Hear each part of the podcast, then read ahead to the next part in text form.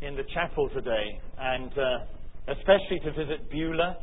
Uh, this afternoon, I send greetings also to the uh, residents and staff at Beulah. I can now visualize you having met you. And uh, I met all the residents, and I met Smokey, the budgeriggar. So if you go next Saturday to the open day, you too can meet uh, the residents and Smokey, the budgeriggar. And uh, what a remarkable story from both Beulah and Bethany. They deserve our support, they deserve our prayers. And uh, I hope that that will come in new and fresh ways from you here at the chapel. I meant to say to the ladies this afternoon, I, I was listening to the radio and heard the story of the old lady who was in her 90s, as many of the residents are at Beulah, and she was being interviewed and was asked, um, now that you're 90, have you got any worries or troubles? You know, are you happy with life? And she said, I no longer have any more worries or troubles ever since I got my son into an old people's home. Um, Albert Einstein was making a journey, railway journey, and uh, had lost his ticket. And when the ticket uh, collector came through, um, Einstein was fumbling for his ticket, and uh, the guard recognized him. Looked at Albert Einstein. He said, Dr. Einstein, he said, after all you've done for humanity, he said, uh, don't worry about your ticket. I know you're an honest man. And he went on collecting tickets, and uh, when he came back up the carriage, by now he found Einstein on his knees under the seat looking for this ticket. So he tapped him on the back, and Einstein got up. He said, Dr. Einstein, I said that I know who you are. And you may have lost your ticket, but it doesn't matter. After all, your service to humanity. And Einstein looked at the ticket collector and he said, Young man, I know who I am. I'm hunting for my ticket because I don't know where I'm going. and I sense that after all that you heard from Ian, just that little glimpse of statistics about life in this city, to which I could add statistics about life in the United Kingdom. And there's no need for me to tell the older ones here, and the younger ones, no doubt, are studying these things, that as Christians we are living in a rapidly changing world. There has been what somebody has called the deforestation of the Christian memory. We know what it means to rid the Brazilian uh, rainforest. And deforestation of Christian memory means when we can no longer count on people knowing the basic story about Jesus. So you can advance in science and technology. And you regress in why we're here and whose image we're made and what God has done in Jesus Christ to put the world right. That's a very dangerous situation to be in. And when we look at all these changes, whether they be social changes that we can put into statistics, I want you to know this. It is no use us as the church railing at society having a go at your city, wherever you may live, and saying what a dreadful state this world is in. That is not an appropriate response for Christian people. Christian people, when they see changes happening around them, at the same time hear a call from God. That's the proper Christian response. And 21 years ago, however Bethany came into being, and 48 years ago, whenever Beulah came into being, it was because people saw a need and heard a call. And the pessimism and the judgmentalism that looks out on a world that appears to be going to the dogs will not do. It's not gospel. It's not in the way of Jesus. And people will write on our gravestones, they were a nice group of people, but they missed the point. And if we're going to get the point, if we're going to know what direction we're going in, knowing who we are, knowing what direction we're going in, we need to hear God's call afresh regarding a very, very needy world. And I want to build what I want to say to you through God's Word this evening from Matthew chapter 9. And we're going to look at the whole chapter in not detail but broad outline. But I want to begin by looking at verse 13 because this is what it says. These are the words of Jesus. Jesus said, Go and learn what this means. I desire mercy, not sacrifice. Now, it's true to say it's going to be a lifetime learning to learn all that you have to learn about mercy, especially the mercy of God as He gives it to His people. Compassion, the compassion of Christ revealed to a needy world. That's a lifetime's learning. But we're going to begin the learning this evening. And Jesus is here quoting in Matthew 9:13 from Hosea chapter 6 and verse 6. And I want you to notice what that original passage says. It says it here, I desire. This is God speaking.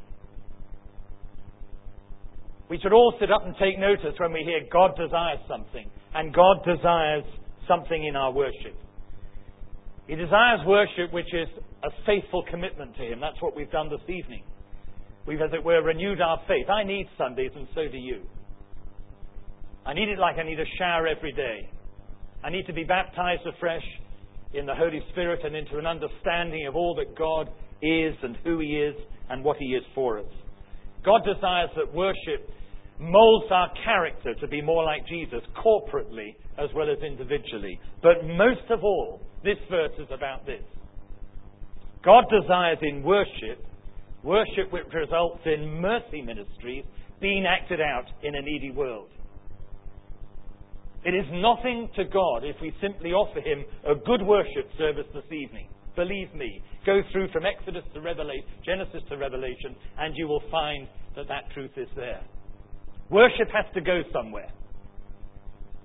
It isn't something we look back at the end of the day and say they were good worship services. Worship services, and this is why Jesus says, God desires mercy, not sacrifice.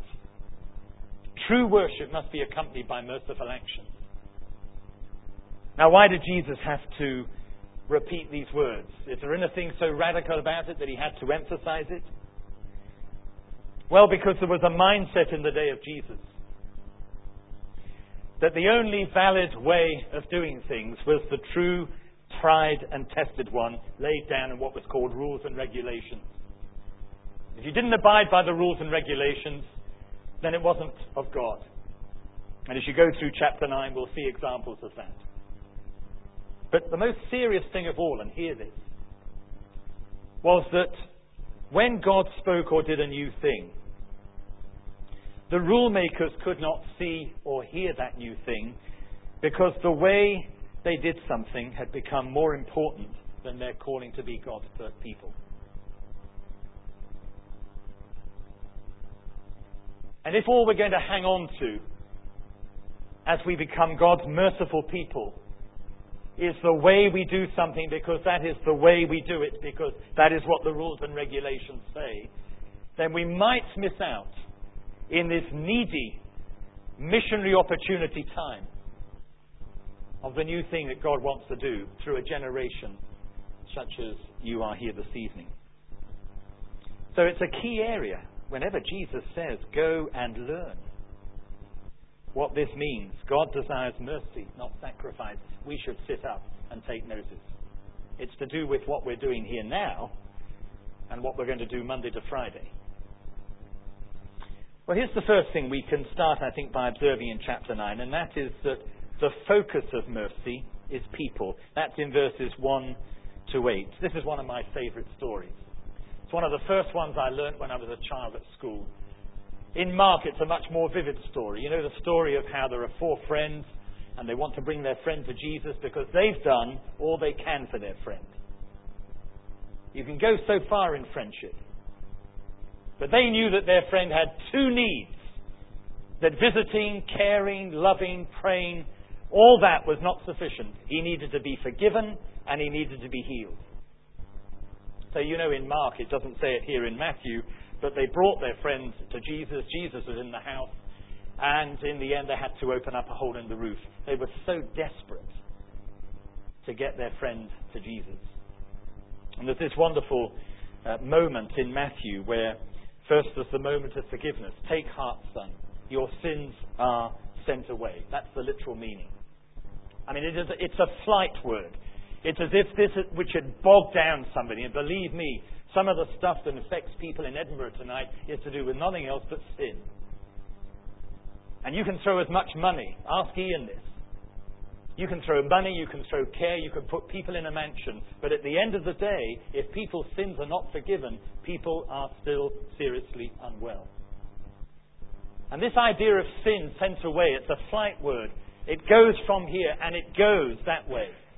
As far as the east is from the west, so far has the power of sin. People being possessed by sin. People being helpless in sin. Jesus comes to this man and delivers him from what is his greatest need. His next greatest need is that resurrection moment of healing. Get up and go home. And the man rose up like Lazarus from his mattress and he walked home forgiven and healed. It's a wonderful story. All this, there goes four friends, according to Mark, cared enough for a person they must have known by name. Now, I don't want to take you right back into the Sunday school. But sometimes I think that we need to understand if God's going to do new things through us, then we do have to go back to basics. It's been said that God calls us and invites us to come home like the prodigal son, and then sends us out like the Good Samaritan. And the Good Samaritan was noted in Scripture as the one who showed mercy. I think number one on my list in the opening part of chapter 9, if we're going to learn Go away and learn what mercy means. It has a care for people. And if I can unpack that, I think it knows people by name. Not just generally people. God bless people. But God bless that friend, this friend of mine. Fergal Keane, you know some of his work and some of his writings as a broadcaster. He wrote a book called Stranger's Eye, in which he visited different parts of the United Kingdom, walked the streets of our cities, and generally unburied and uncovered, forgotten stories. Came across the story of the five teenagers who had murdered, brutally murdered, an 18 year old schizophrenic girl. Came across the story of the three month old, um, uh, nine month old child who had been crawling around at home and some heroin had been left on a low coffee table, and the nine month old baby had swallowed the heroin came across a child um, whose mother was an alcoholic. When they discovered the child, they discovered that the, the child had been wearing a plaster cast for probably 10 months. The 65 year old man who had died alone in his flat, and nobody had recognized it, and it had gone on for days upon days upon days. And I think one of the things that we, of all people, as Christian people, in company with many people in this city, we need to take more seriously about naming people. One of the things that happened this afternoon when I visited Beulah, I was taken round and introduced to each resident by name. When I was a child, Um, I can remember we had a deacon in our church, and he drove one of these British Rail delivery vans. And I can recall if I happened to be in the street when he was delivering, that he would name me. I can't tell you what that did to me. I thought, you know, this deacon in my church, he, he knows my name. It's a very powerful thing. If I buy a big issue from one of the sellers, if they haven't got their badge clearly, I always ask them what their name is. The power of the name. Once you name somebody, that is not just a statistic. That suddenly becomes a very powerful force. God can use that. When you begin to pray naming people, people who might hassle you, people who might just be, you know, daily in touch with you. We have a market near to where I live. It's a Saturday market, and I went down a few months ago and uh, bought some uh, groceries for the family. And uh, the guy had, he was a typical East Ender. He had all the patter. And uh, I just chatted to him. My wife doesn't like me doing this because she says when I chat to these people, it confuses them, and they either end up you know, charging us more than we should, or I come home with more than I should, stuff like that. But I like talking to people. And I was asking this man about his life, and he told me about his life, and I won't bore you with those details. But if we're going to be serious about learning what mercy is, the focus of mercy is on people. And I like to think that these four friends began with a concern for somebody they knew by name. And that burden of concern wouldn't go away because it had gone down very deep, deep deep into their being. I was a pastor in Torquay. We had a visit from uh, a visiting preacher. And uh, he asked at the end of the service, he said, I wonder if, as a, an act of commitment, I wonder whether you would stand for a factory, for a street, a school, a hospital, a workplace. And I have to say to you, I was somewhere up here in the gallery and I thought, well, I better give a lead. You know, pastors ought to give a lead. So I stood and I stood for my road. And we then prayed, and it did become a serious moment of commitment for me. I should think a good year to 18 months went by. And new neighbours had moved in. We had barely met them. And one Saturday night, about 10.30, there was a knock at the door. And you know what happens when there's a knock at the door on a Saturday night? You say, good, who's that? Who can that be? And we went to the door, and it was our new neighbour across the road. And the woman said to me, she says, my husband's had a heart attack. The ambulance has taken him to hospital, and I wondered whether you could drive me to the hospital. Drove her to the hospital, went into the intensive care unit, and uh, he was conscious. We went up to the to the bedside, and uh, uh, she stood one side, I stood the other side, and um, after a, a few moments of discovering, you know, who they were, I just said, I said, look, I'm a pastor. They knew that. I said, I'd like to say a prayer at this moment. Have you ever had that moment in your life when you're praying and, and there are two parts to your brain? There's a part where the prayer is happening, and there's another part where there's a conversation taking place between you and God. As I prayed, I heard not only the prayer in one part of the brain, I heard the other part saying, 18 months ago, you stood for your road, and this is the beginning of the answer to that prayer. I'm delighted to say that over a period of time, not simply through my friendship, but through the friendship of many people, Ken and Hillary came to a fresh commitment in Jesus Christ, were baptized in the waters of baptism, and amongst other things, they've done missionary service in Africa. The focus of mercy is always people. Right now, be specific.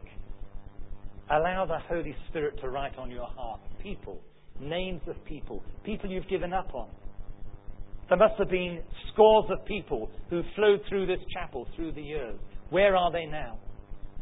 And resurrect within yourselves. Lord, give us a burden and a heart for people. These four friends did that, and Jesus is asking us to learn what mercy means. Here's the second thing. The second thing you see in verses 9 to 13, and that is the breadth of mercy is endless. If the focus of mercy is people, then the breadth is without limit. This is the second story in Matthew 9. It's the calling of Matthew. Do you remember how Luke begins his gospel record? I mean, he begins it with people we feel very comfortable with. People like Mary and Joseph and uh, Elizabeth and Zechariah, Simeon and Anna. They're very godly people. There'd be people at home at a prayer meeting, people at home in a Sunday evening worship service. Matthew is not that kind of person. Matthew would have made them feel very uncomfortable. In the times of Jesus, Matthew belonged to a despised class called tax collectors. Uh, they would be on a par with police informers and sex workers today. People like Matthew had to really clean their act up before they could find their place among the people of God. And I think Matthew's testimony, if he was here this evening, would be this Jesus, when nobody else saw potential in me, Jesus did. When I couldn't find my way through all the rules and regulations of belonging to the religious group, Jesus broke out of all that. And as I was on the outside looking in, he came outside and he brought me in. He added me to his number. I think what's going to happen over these next 10 to 15 years, it's already happening, is increasingly we're going to be living and spending our lives among strangers. People who are not like us. I'm not just talking about the asylum and immigration issue. I'm talking about lifestyles. You can't have the deforestation of the Christian memory. You can't have suddenly the story disappearing and us somehow expecting that people out there will naturally adapt to people like us. It's not going to happen like that. And there are going to be many more Matthews. And we're going to have to say to ourselves, if the breadth of mercy is endless, where, where is the boundary? Do we fix a boundary? Or do we say that the arms of love that encompass this world are as wide as that? We're not talking about universalism. We're not talking about at the end everybody gets in. We are talking about repentance and faith. But we're talking about narrow restriction whereby the church says, well, I think our church is for, for that kind of person. And somehow we find it difficult when it broadens out like that. I love it when I meet the breadth of mercy in reality. I was at a barbecue in Middlesbrough. Southbank Middlesbrough is one of the most deprived um, parts of the United Kingdom. And uh, a summer barbecue, June evening, and the pastor and his wife had put on in their back garden a barbecue and invited some of their new Christian friends to the barbecue. I got talking to this couple, and over a period of half an hour, I discovered that her story was that she had had a very uh, deprived childhood. She was a child prostitute at the age of 13. She was a mother of five children, got up and engaged with this guy who was deeply involved in drugs. He had already done time in Durham jail for drug running. And in fact, the gang that he was with, he had become a Christian like she had. If he hadn't become a Christian, the gang that he was running with went down for a huge time, something like 20 years. I noticed that uh, her body, summer evening, was, was covered in tattoos love and hate written across the fingers and fading tattoos elsewhere. She didn't tell me this. But much later, after they had gone home, the pastor said how she knew that God had made her clean inside. And she'd been holding coffee mornings to raise money so that cosmetically these tattoos that belong to a former life could be removed. God cleaning her life up inside and outside. The breadth of mercy is endless. We sang the song this morning, The vilest offender who truly believes, that moment from Jesus, a pardon receives. Got a newspaper cutting which I keep at home. I haven't got it with me this evening. Maxine Carr. Many other well known people who've been convicted of crimes. And whenever I see a picture like that and I see what the press is saying about them, talking about them going to hell and no second chance, I always write at the foot of that the words of those hymn, the vilest offender who truly believes that moment a pardon from Jesus receives. We can sing it, but we must also practice it because the breadth of mercy is endless.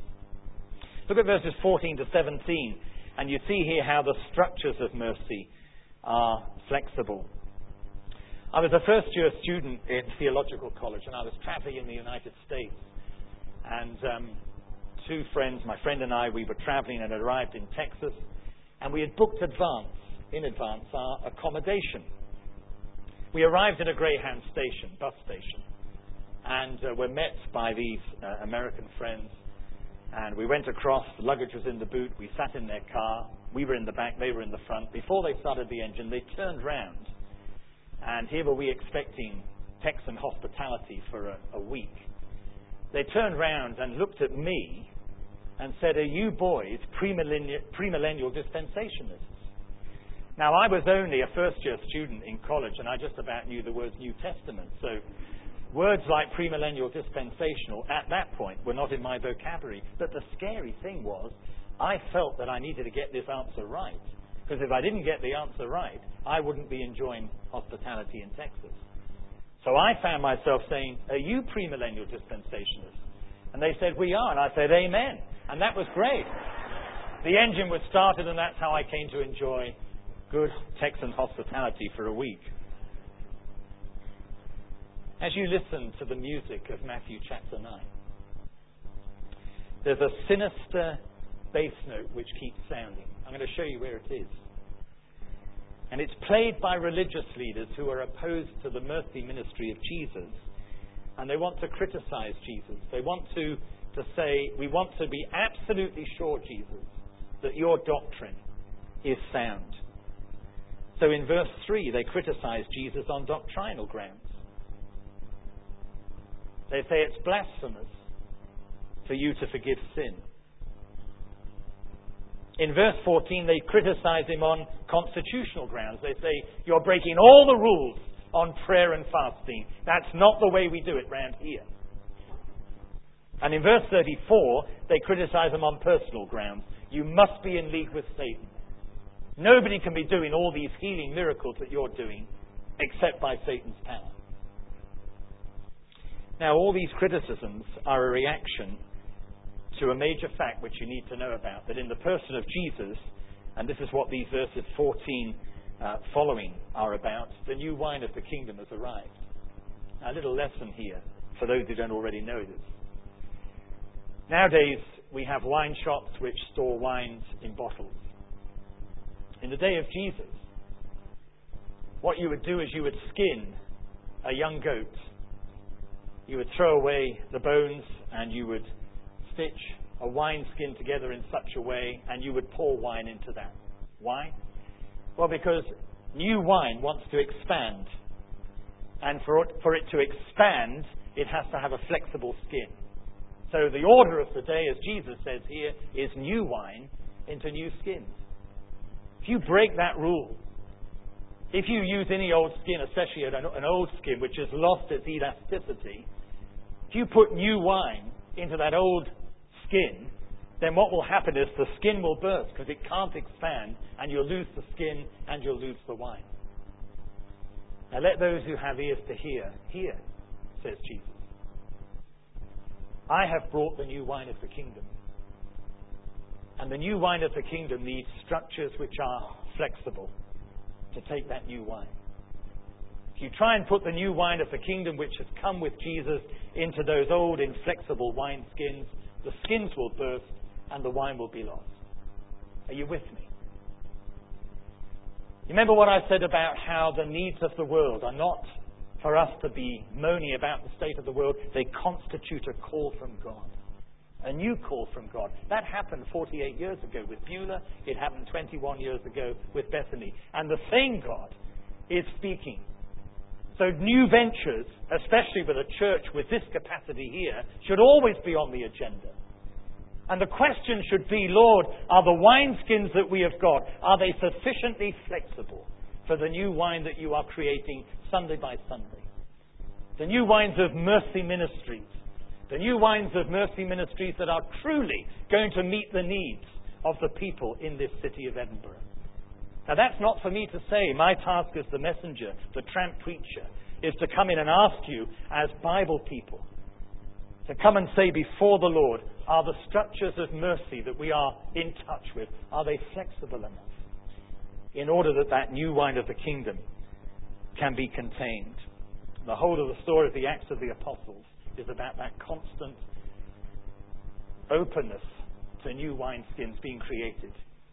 Acts chapter 6, it's the whole question of elders and deacons. Acts chapter 10, one person gets saved, and it's an unusual person. And Peter's not sure whether it breaks all the rules and regulations until God says it's okay. So the conversion of someone who didn't know Christ results in the conversion of a disciple who was the preacher on the day of Pentecost, and he goes on into Acts 15, and there's the conversion of a whole church meeting. And without that conversion, friends, we as Gentile Christians would not be here this evening. There had to be a major change, and it had to be fought hard for in Galatians. You see Paul struggling for that. So I beg of you, make the structures of mercy flexible. Don't be rigid. And the next time somebody says, well, we've never done that before or we don't do that around here, you have to say, if God's giving us new wine, if there's a call coming, which is to do with mercy ministries to this needy city, then let's be as flexible as Jesus was asking his generation to be. And then the fourth thing you see in verses 35 to 38, skipping over some verses. The secret of mercy is compassion. That great verse 36. When Jesus saw the crowds, he had compassion on them. And throughout this latter part of the chapter, in verse 18, he raises to life a dead girl. The woman whose bleeding body could not be healed, verse 20. Sight given to two blind men, 27. restoring the speech of a dumb man who was also demon possessed. I mean, if that isn't me. Summed up in verse 35, Jesus went through all the towns and villages teaching, preaching the good news of the kingdom, healing every kind of disease and sickness. Now, we,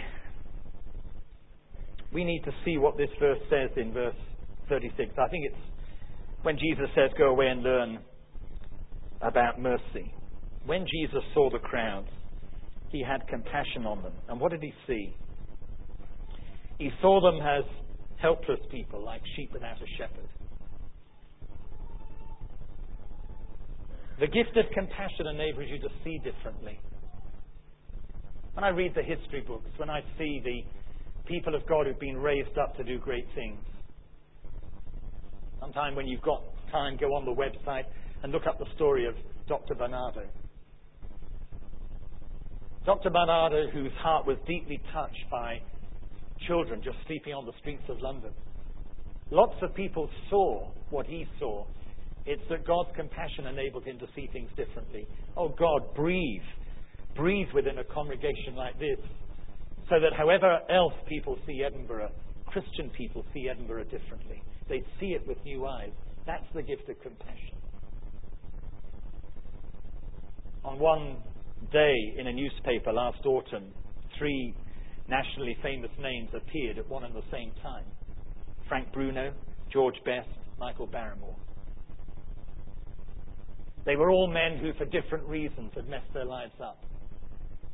And in some cases, messed the lives of others up. And I have to say, my default position, like most of you very often, is sometimes judgmental. And I know that my default position needs to have that gift of compassion which Jesus had. Jesus was moved to his core with compassion. Why? Because he didn't see the mistakes. He saw people as sheep, worn out and exhausted, neglected by those who should have cared for them.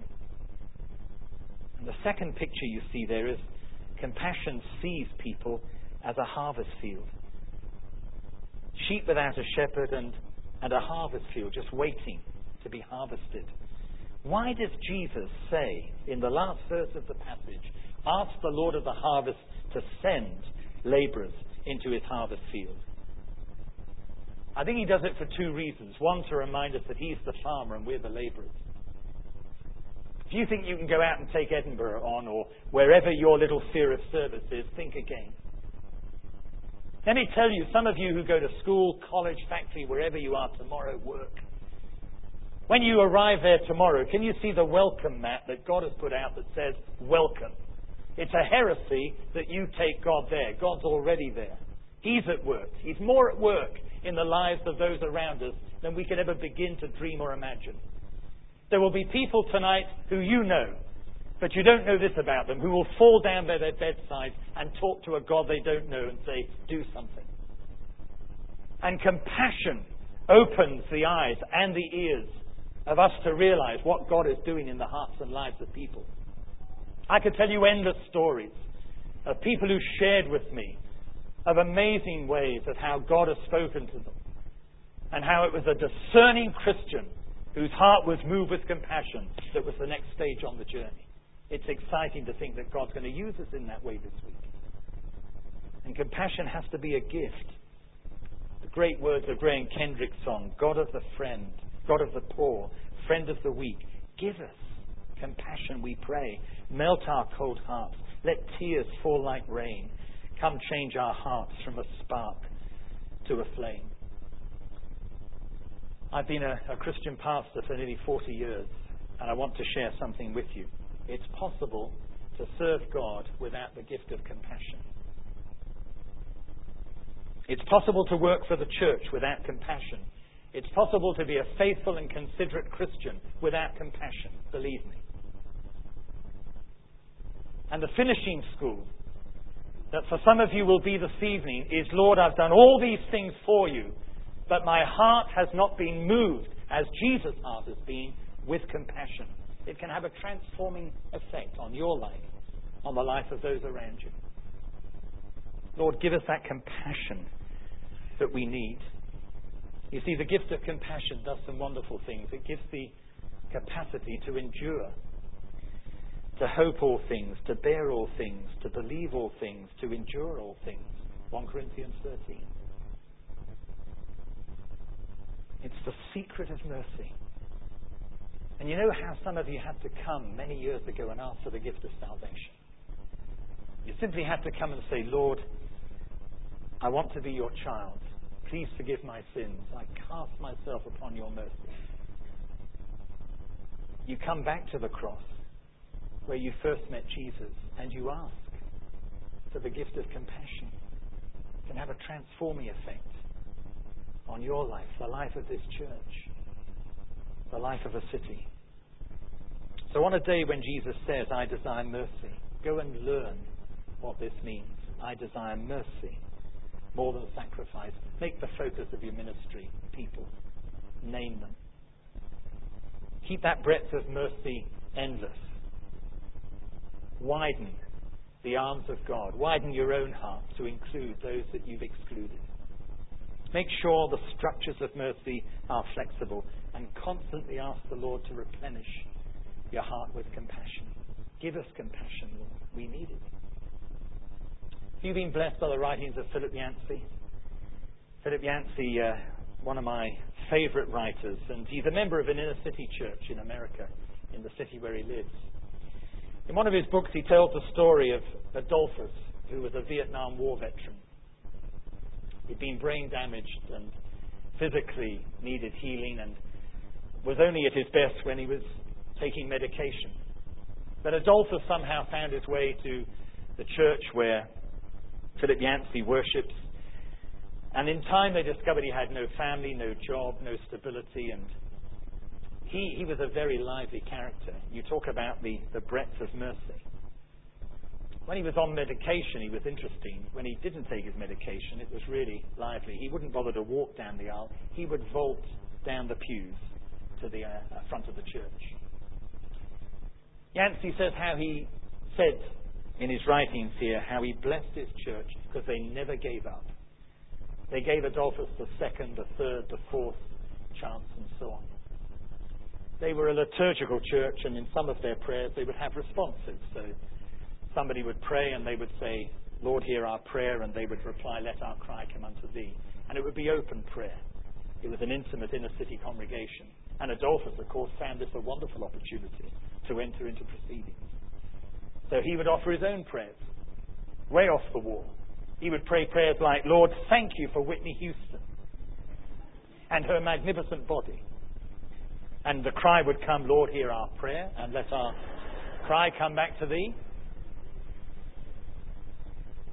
But he said, What helped this church cope with Adolphus? The church that had experienced God's mercy freely gave that out of the bucket load of mercy that we have received, all God is asking is that day by day we pass a thimbleful on. That's all it is. Freely, freely you have received. Freely give. It's a secret of compassion. It's a secret of mercy. And it means that when the worship is over, the service is about to begin. Are you ready for that? Let me pray for you. I don't know where God's going to take you this week, but let's do some serious business with, with God in prayer.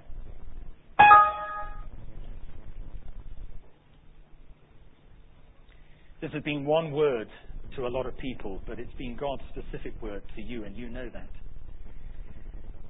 And for some of you, all God is asking is for a fresh commitment to the same position. Some of you fear going back into that situation tomorrow and you've just worn yourself out. You've grown weary in well doing. And God wants you to sit there right now this evening and say, Ask me for the gift of compassion. And I'll give it to you. Ask the Lord to give you fresh eyes for old and tired faces caseloads that fill filing cabinets and you just don't know where you're going to begin again. Ask the Lord. This is His work. Some of you at college, I, I could tell you lots of stories about people who nearly gave up on fellow students. But the Lord just banded them together and said, Give us compassion to this person. What they do, it's in the power of Satan and not in the power of Jesus. Lord, give us a fresh understanding of some of these people who are so disruptive. Give us mercy, we pray. Mercy in our hearts. You've shown us mercy. Help us to pass that mercy on. For a loved one in the family, breaking a family apart. We can't stop the anger rising within us. And God somehow wants to just quell that anger and pour His compassion in. Give us new eyes, we pray, for family members. Oh, thank you for using the ministry of Beulah and for Bethany. Is it possible, Lord, that in days like this you might just raise up people with a new vision, new wine structures to accommodate the new wine that you're going to produce? Hear our prayer. We're your ready and willing people. We want to serve you in as many ways as possible in the power of the Spirit. Do it, we pray, through us this week. In Jesus' strong name.